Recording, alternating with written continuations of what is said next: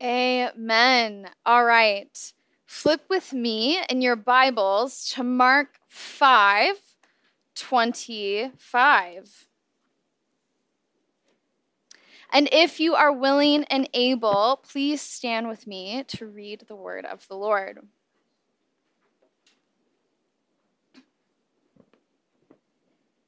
And a woman was there who had been subject to bleeding for 12 years. She had suffered a great deal under the care of many doctors and had spent all she had, yet instead of getting better, she grew worse. When she heard about Jesus, she came up behind him in the crowd and touched his cloak, because she thought, if I just touch his clothes, I will be healed. Immediately, her bleeding stopped, and she felt in her body that she was freed from her suffering. At once, Jesus realized that power had gone out from him. He turned around in the crowd and asked, Who touched my clothes? You see the people crowding against you, his disciples answered, and yet you can ask, Who touched me? But Jesus kept looking around to see who had done it. Then the woman, knowing what had happened to her, came and fell at his feet, and trembling with fear, told the whole truth. He said to her, Daughter, your faith has healed you. Go in peace and be free from your suffering. This is the word of the Lord. You may be seated.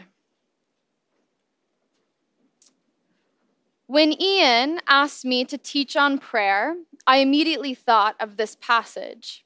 This text was the core of one of the most powerful sermons I had listened to when I just became a Christian. My church was going through the Gospel of Mark, and my pastor at the time, John Mark Comer, gave a sermon in this section of Scripture that catalyzed in me a love for Jesus and the Bible that I had never experienced before.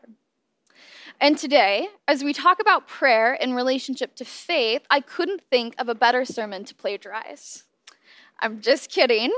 But to make sure credit is given where it's genuinely due, there are parts of today's teaching that I only know because of the sermon I listened to 10 years ago. And I hope that the gift that I received then, I can give to all of you today. So, in the spirit of following joyfully in John Mark's footsteps, let's go line by line of the text.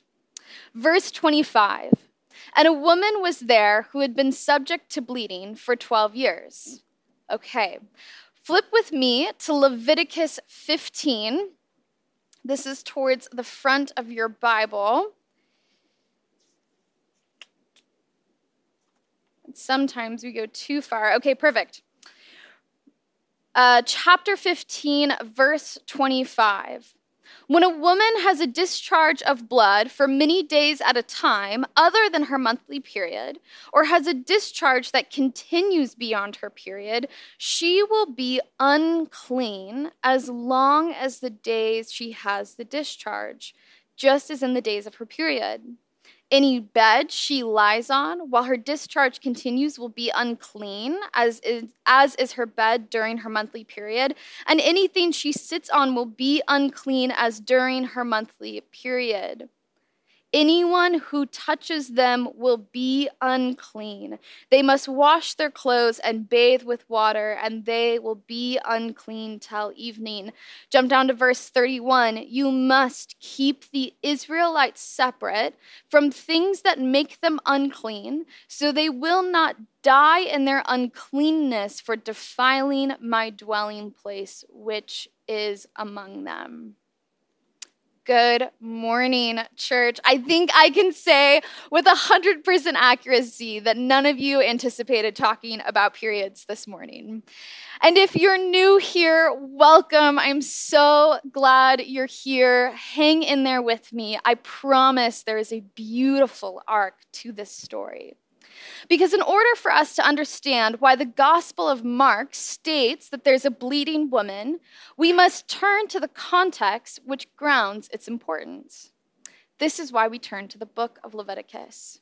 And if you're new to the Bible, Leviticus is one of the books of the Torah that outlines for God's chosen community of the Hebrew Bible, the Israelites, what they need to do to be able to enter into the temple of God's presence.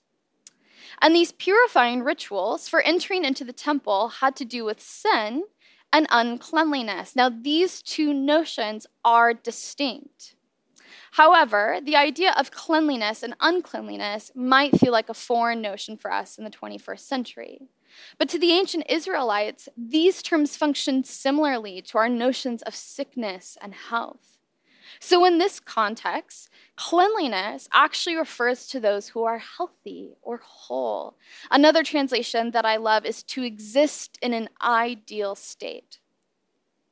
By contrast, to exist in an unclean state is to have come in contact with something that has brought you to the boundary of life and death. And so to touch something associated with death brings you from cleanliness to uncleanliness or a whole state to a decaying state. If this idea still feels strange, I want you to think back to March of 2020. I don't know about you, but the pandemic has completely rewritten my understanding of cleanliness and uncleanliness. I'm pretty sure that the first six months of the pandemic, I washed my hands more than I have my entire life. I wore my mask religiously in every public setting that I went to. I even wiped down with Clorox wipes every single thing that came into my house for fear that I would bring home a disease that would harm me and my family. And I'm not at all intending to imply that the, these things were bad things. The CDC gave us recommendations that changed over time that reflected the safest way to live based on the information that they had. But unfortunately, many times our practices around cleanliness and uncleanliness become stigmatized. I am not at all convinced that the CDC had any moral agenda when giving us recommendations on how to remain safe, but we as a society ultimately ended up attributing moral statuses to these practices based on our surrounding communities of who was clean and unclean. And so it's helpful for us as modern readers of the Bible to understand the rules of Leviticus much more like ancient sanitary practices. And it's fair to say that while some may seem really intuitive to us, like not touching dead bodies, others seem highly problematic and fueled by power dynamics and unjust social structures. However, I want to suggest that our modern reception of these passages, like Leviticus 15, are highly influenced by our cultural assumptions of what we believe to be clean and unclean. And while the inheritance of this verse and its abuses might leave us understandably frustrated, we have to remember that just prior to these verses that I've read for you today, there is actually a whole section detailing the many ways male bodily fluid makes a man unclean. And this status of uncleanliness was not intended to have moral content, just like the CDC's recommendations. They were just meant to keep you safe. Rather, for the ancient Israelites, these cleanliness and uncleanliness ideas referred to everyday experiences people have that make them unclean because they are the simple, inevitable realities that remind us of our own mortality. The Bible Project explains it this way Israel's laws regarding purity and impurity kept life and death, their own mortality, ever present before them. Because Yahweh is the creator and sustainer of all life, anything dying or exhibiting signs of decay can't be in his presence. That's why reproductive fluids were considered impure in ancient Israel. Those fluids were representative of life. To be leaking life in the presence of the creator of life was to bring symbolic death into his presence. Leviticus is identifying the unique ways male and female, both bearing the image of God, experience the realities of life outside of the Garden of Eden. Things that are considered blessings, intimacy in marriage, bearing a child, these beautiful realities also bring humanity to the boundary of life and death. making them unclean. However, many of us are familiar that the scripture's intentions can often be far removed from their implementation.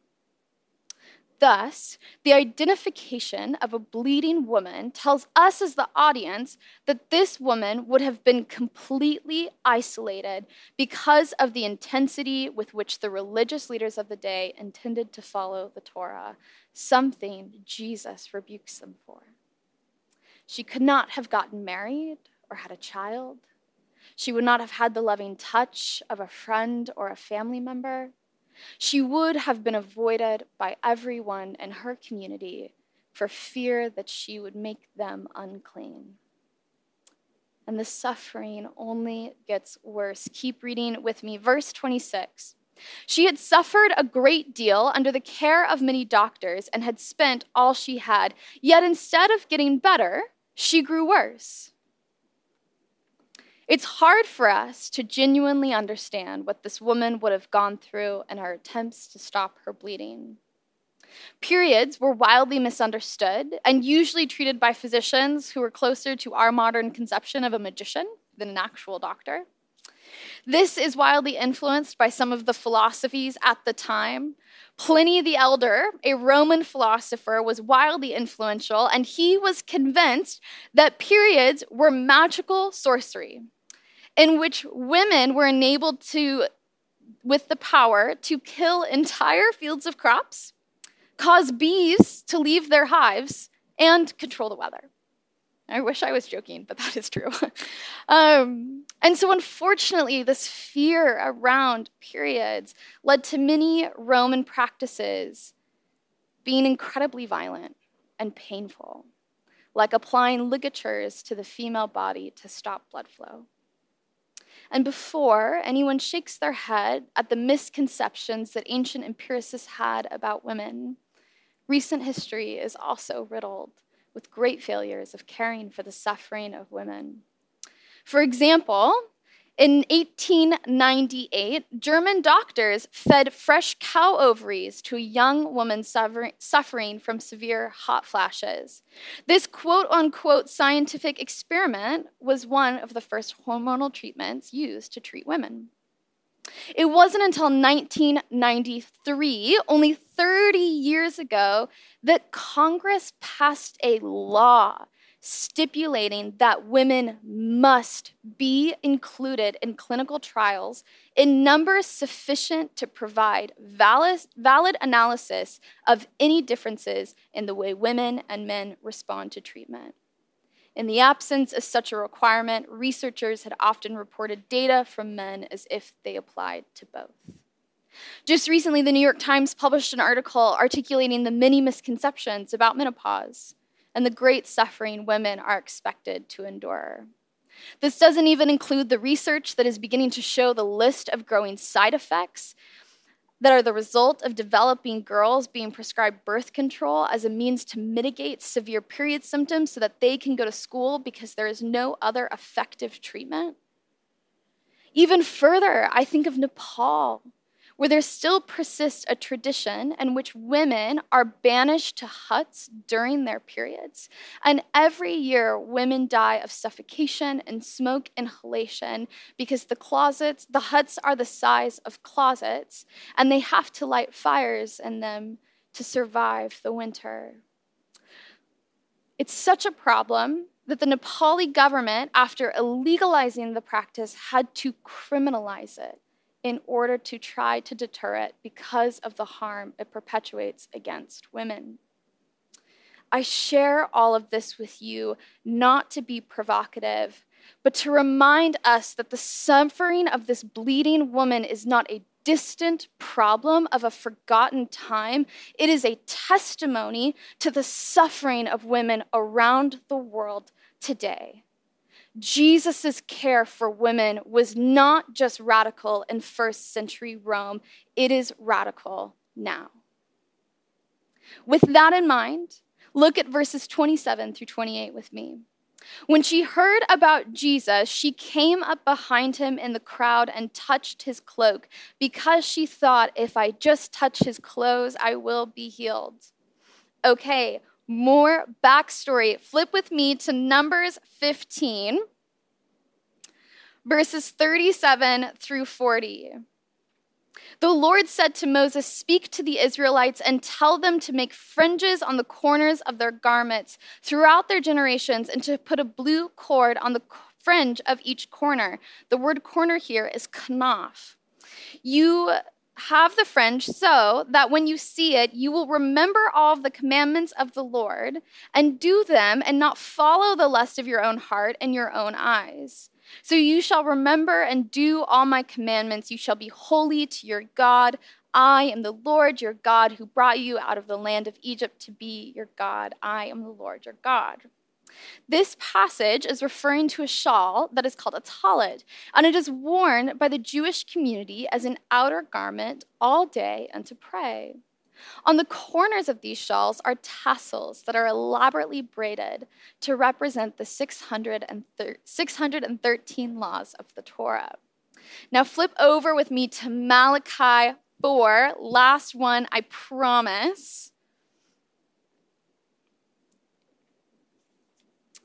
4 1 through 2.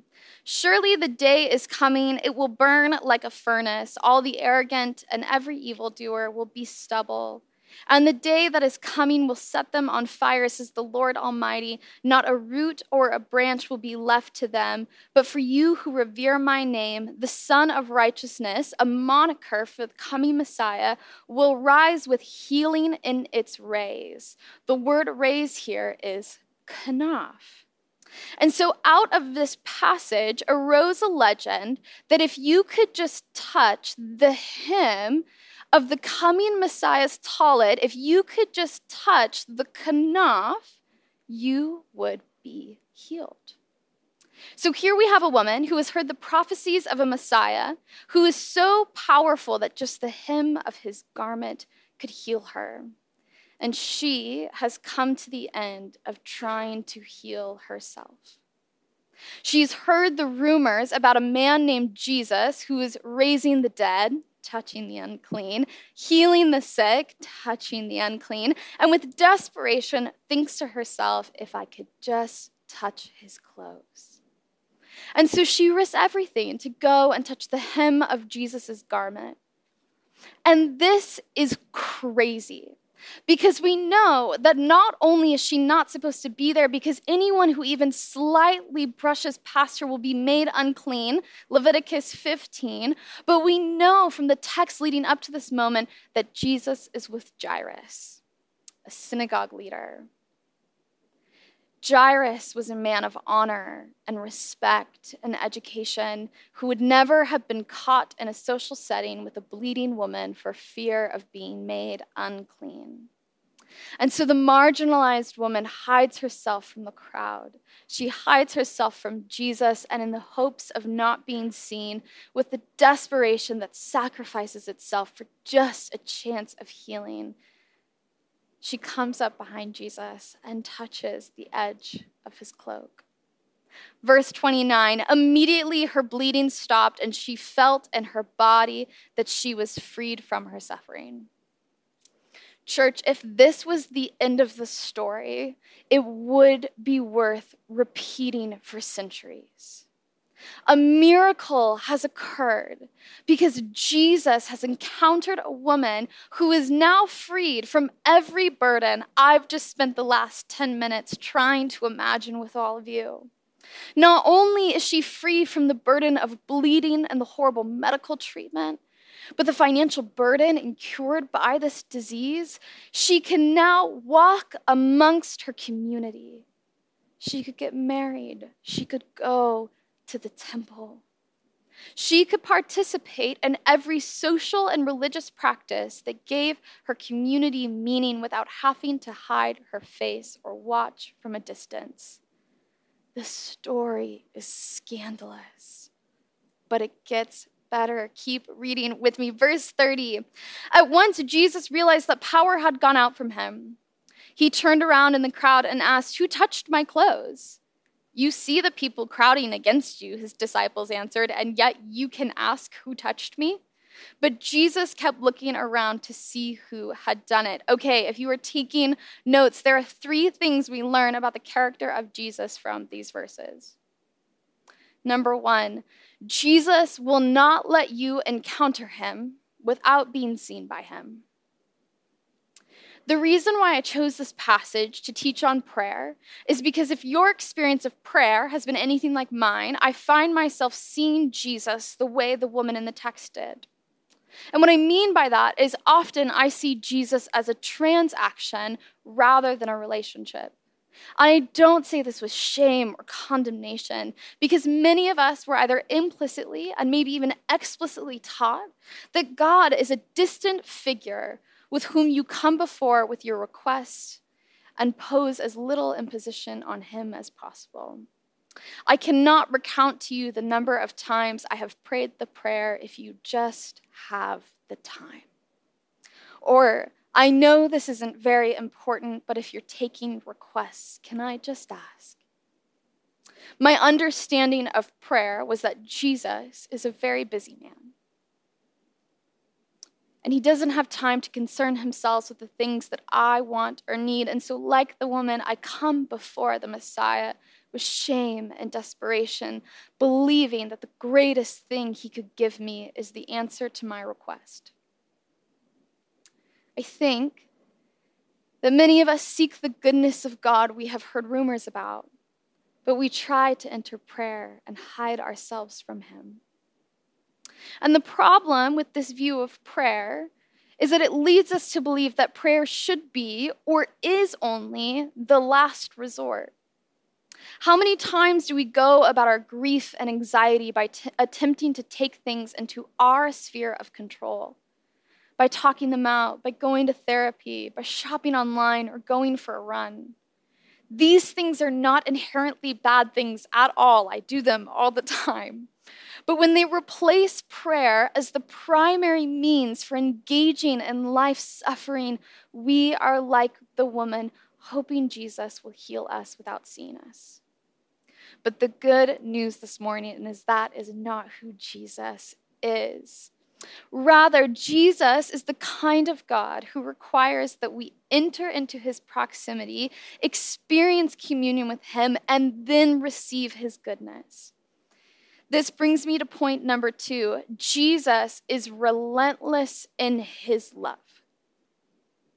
How good is the love of Jesus Christ that he won't let it go. Who touched me, who touched me, who touched me. This is the Son of God. And rather than forcing her hand, he gently calls the woman to come to him. I think back to Genesis 3, when sin has entered the garden and God comes and walking amongst creation, he calls out, Where are you? Because Adam and Eve have hidden themselves. Have you ever wondered why, the, why God, the knower of all things, would ask, Where are you? Yet he defies our expectations and asks us to come to him seeking us out, he gives us the freedom to press into his seeking or hide from it. Over and over again, the scriptures testify to a God that proves that he seeks to know us, to commune with us, to abide with us, to be with us. And the parallel imagery here is astounding because Christ has come for the salvation of the world, but just like our Father in the garden, Jesus comes and pulls us back into his presence by asking, Who touched me? Who touched me? Where are you? Where are you? I can't help but thinking how many of us might be trying to hide ourselves from God. How many of us hear the question, Who touched me? and we feel our hearts sink because we do not know what will happen if we reveal who we truly are before the Lord. How many of us believe the world's narratives about what is shameful and unclean about us, and we hope that we can enter into prayer without God knowing who we are? Last point for this text Jesus leaves no room for questioning who he encounters. Remember, Jesus is walking with Jairus, a religious leader. It can be hard for us to feel the sense of urgency permeating every moment of this text, but Jesus is on his way to heal a dying girl who is the beloved daughter of a man of prominence. And if you haven't read the gospel yet, one, I highly recommend them. But two, each gospel has its own way of depicting the rocky relationship Jesus had with Israel's religious leaders.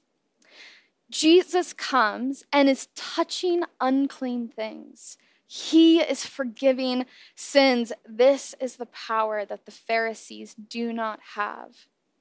It creates a tangible tension between Jesus and the Pharisees because where the Pharisees separate themselves apart in their cleanliness, Jesus shares a meal with the oppressive tax collector and the oppressed prostitutes, and both are finding freedom in the love of Jesus Christ. Jesus is rewriting the narrative of who is welcome in the community of the kingdom of God. And every time he does it, he strips evil of its power. And the Pharisees hate him for it. Yet Jairus, out of sheer love for his daughter and desperation, forgets all of this and comes to Jesus and asks him to come and heal his daughter a powerful man humbled before a crowd. And yet Jesus stops to ask, Who touched me? Who touched me? Who touched me? You can feel the anxiety of the disciples leap off the page when they say, You see the people crowding around you, and yet you can say, Who touched me? I love the disciples because they are constantly failing, and yet they are so honest about it. Because I know that if that were me in this situation, I would be like, Jesus, this is our chance. If you raise the dying daughter of a synagogue leader, how could the Pharisees continue to deny you the honor and status you deserve? Knowing that as a close disciple, I would greatly benefit from Jesus' elevated status.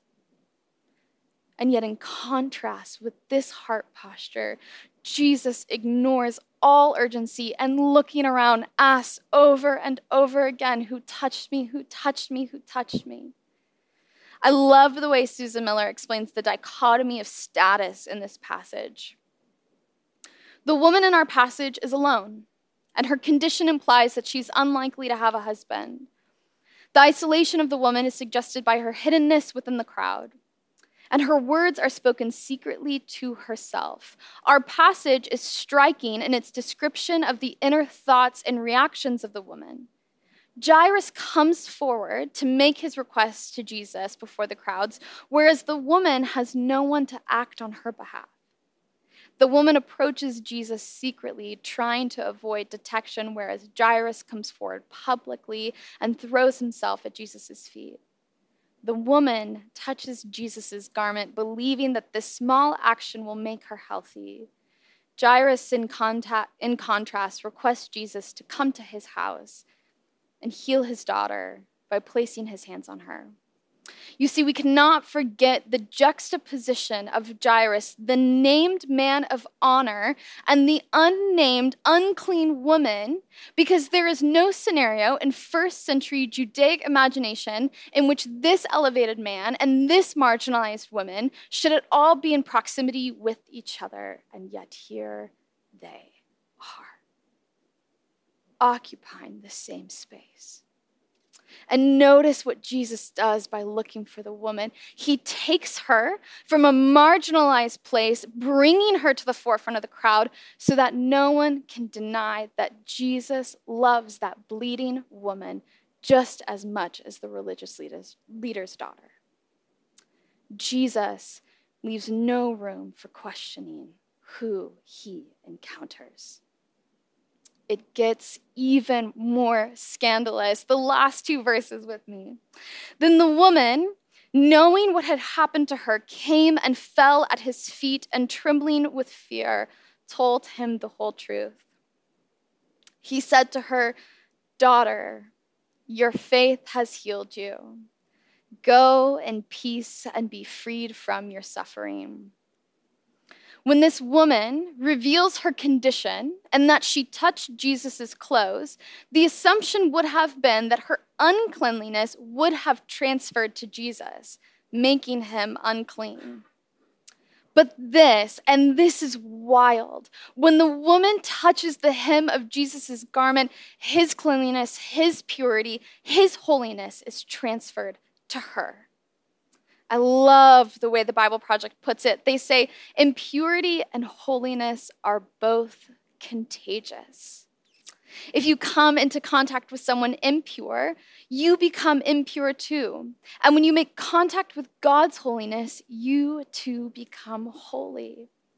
This is why Jesus' fearlessness with the people he healed is so significant. He touched dead bodies and raised them to life. He touched people with skin diseases and healed them.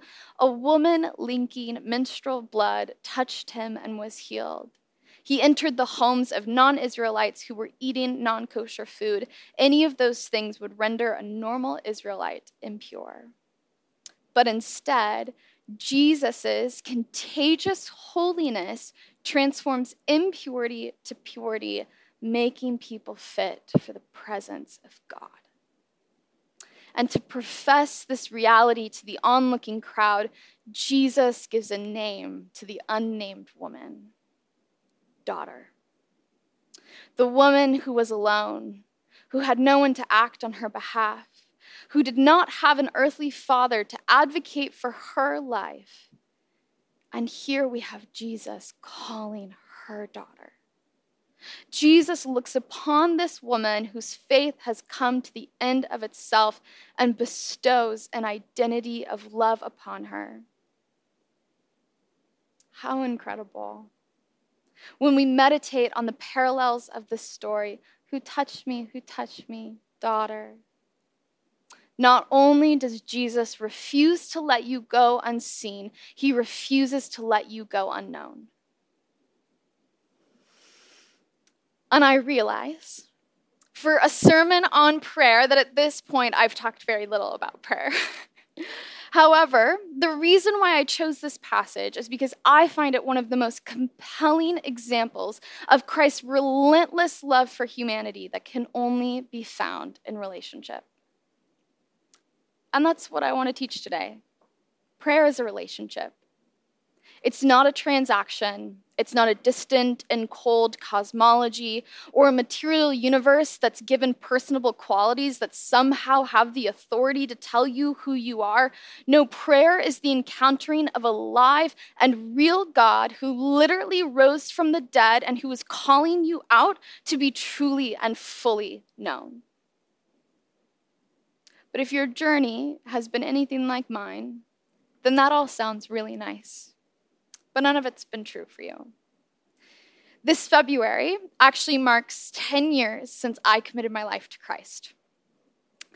And as I've been reflecting on the last decade of what Jesus has done, I find it a little comical that I've been asked to teach on prayer because I don't think that there's a part of my journey I have struggled with more. And I realize that that's ironic because I'm the head of the prayer ministry here at Ecclesia. but it's true. It took me years to believe that God could genuinely heal people. I knew that theologically he could, but I didn't believe that he actually would. I didn't believe that God was at all concerned with my life or my desires. I'm naturally quite skeptical of everything. That is the philosopher in me. And so it took me years to believe that prayer was something more than just an act of saying things an omnipotent God should already know. And when I began praying, there were enough unanswered prayers that I could just not get myself to believe that this practice was more than just a waste of time. And then my church back home did a prayer training for people to join the prayer team. And leading up to it, I just had this nagging sense that wouldn't go away. So I finally gave in and reluctantly went and kept to myself. But towards the end, they asked people to raise their hand if they had never had a word or a vision or an encounter with the Holy Spirit so that people could pray for that encounter. And as I was just a few years into my new faith, I wanted so desperately to be a good disciple of Jesus that I raised my hand, hoping that I would experience something like what I had heard rumors about. I had an incredible group of people pray for me, and nothing happened. Nothing changed. My body felt exactly the same. I didn't hear a word or a voice. It was just the same old, same old. And I remember thinking, I tried. I gave it my best. There's nothing wrong with a faith that goes to church and practices the disciplines and follows the rules. Prayer is just not for me. But unfortunately, now I was signed up for prayer team. and so every other Sunday, I would stand up front, follow all of the steps I had been given at the, t- at the trainings, and basically just recite scripture over people seeking prayer hoping, hoping that when enough people signed up for prayer team, I could quietly bow out without anyone noticing my absence. And then, about six months into being on prayer team, a woman walked up at the very end of worship, and she had kept herself noticeably to a distance. And when I realized that every other leader was busy, I began walking over to her, and at about three feet away, she told me to stop and that I couldn't come any closer. She began to tell me that she had been recently diagnosed with an incredibly rare and highly contagious skin disease that was horrifically painful.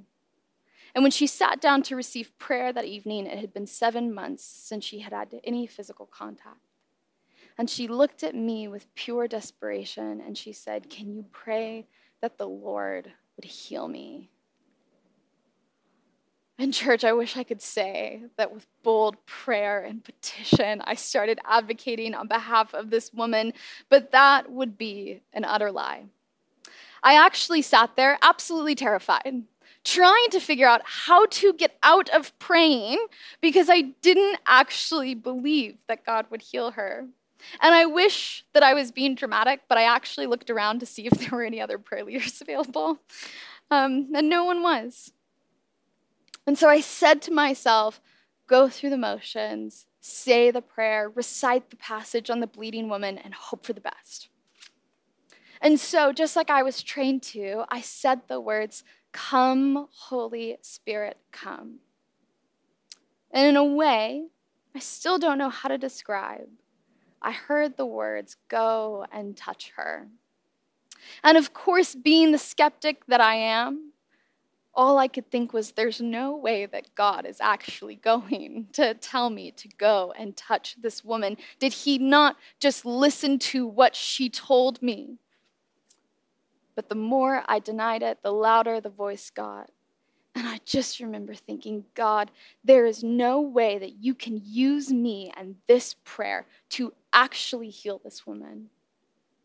And with an undeniable voice, I heard him say, I am the God who loves, and I will make her clean. And so I looked at the woman and I said, I think God is calling me to hold you. I wrapped my arms around her and held her as she wept for 20 minutes, praying over and over again the identity given to God's beloved daughter. And to be honest, I have no idea if she re- received physical healing that day. She left at the end of that prayer and I never saw her again. But what I can tell you is that, like one of the onlookers in that story, I watched Jesus' holiness infect and make pure an unnamed daughter, and I have never been the same. Because that day, the faith of that desperate woman taught me what it means to pray. She taught me that prayer includes every tear, every hopeless thought, every feeling of anger, lament of abandonment, cries of longing, and the small kernel of truth that says to itself, if I just touch him, I will be healed. Faith does not deny the human condition, it partners with it. Faith brings us with all of our baggage into the presence of holiness and finds itself covered in the eternal and incomprehensible love of a Savior. And I wish that I could say that was the last time I approached prayer with a heart full of doubt. Just the other night, I couldn't sleep because I was just having a day where I, the world is terrible and I've convinced myself that I'm the least terrible. And so I took out my phone to scroll through Instagram. And I kid you not, one of the first posts that came up was about a man who gave up passive screen time for prayer and ended up being a vessel for a whole community brought to healing. And my gut reaction was sure, okay. And I just kept scrolling. And I lead a prayer ministry at church. But like the Holy Spirit does, with gentle conviction, came and reminded me of the gift of prayer.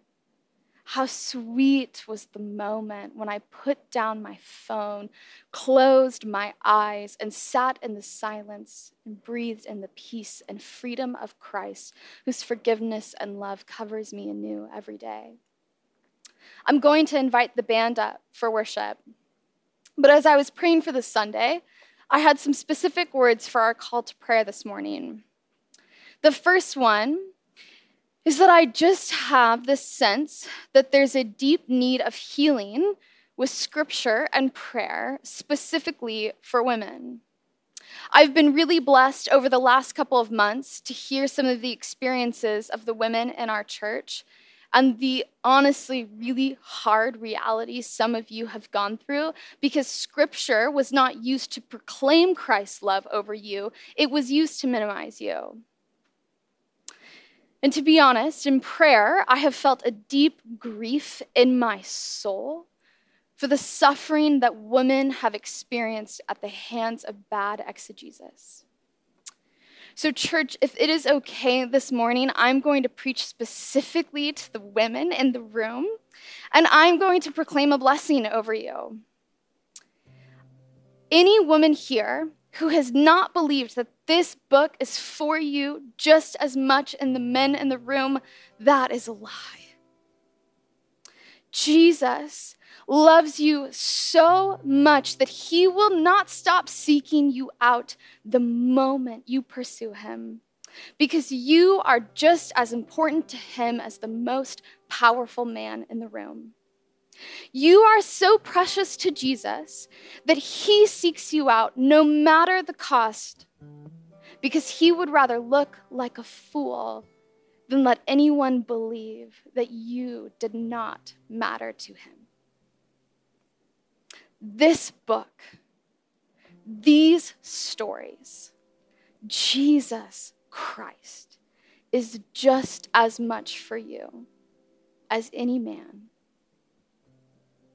Anything that says otherwise is a lie that is incompatible with the written testimony of Christ's love for you. And if you hear nothing else this morning, church, please hear me on this. Anything that states that you, uh, as a woman, are not equal in value to a man is a sin that is antithetical to and at war against the nature of Jesus Christ. He is for you. He is seeking you out, and not in spite of the fact that you are a woman, but because of the fact that you are a woman. If that is you today, I would be honored to pray with you. Secondly, I had the sense that there are some here this morning that come to church that love Jesus, that check all of the boxes. And you heard my teaching this morning, and you just had that same feeling that I had that that could never be me. And I believe God wants to encounter you this morning. So if that's you, please come receive prayer. And finally, I just had this sense that for some, the line 12 years of suffering was the only thing that resonated this morning. That there is a deep pain of unanswered prayer that has decimated hope in God's goodness. I do not know why God answers some prayers and not others. I do know that on some mornings I can proclaim with joy that God is a good, good Father, and other mornings I am on my knees begging that He reminds me that that is true. If that is you, we would love to pray for you because I think God has some healing in store. If any of these resonate with you, we want to pray. We believe in the power of prayer here at Ecclesia. And if any of those don't, but you still need prayer, the table is open. And so, as we come before the table and we think about the fact that the woman had to enter into communion with God, we see the bread and we hear Christ's voice This is my body broken for you.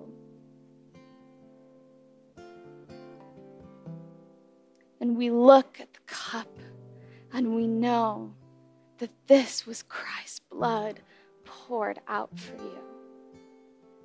I'm going to invite our communion servers up, and there will be people to hand out communion. I'm also going to invite the prayer team up. I think there at Ecclesia, while I know so many of you are incredible people of prayer, there has been hesitancy to respond in service. And I just want to say there is something brewing here that I believe in. And as a skeptic, I can say to you, I genuinely believe that God can heal and will heal. So if you need prayer this morning, the table is open. We invite you up.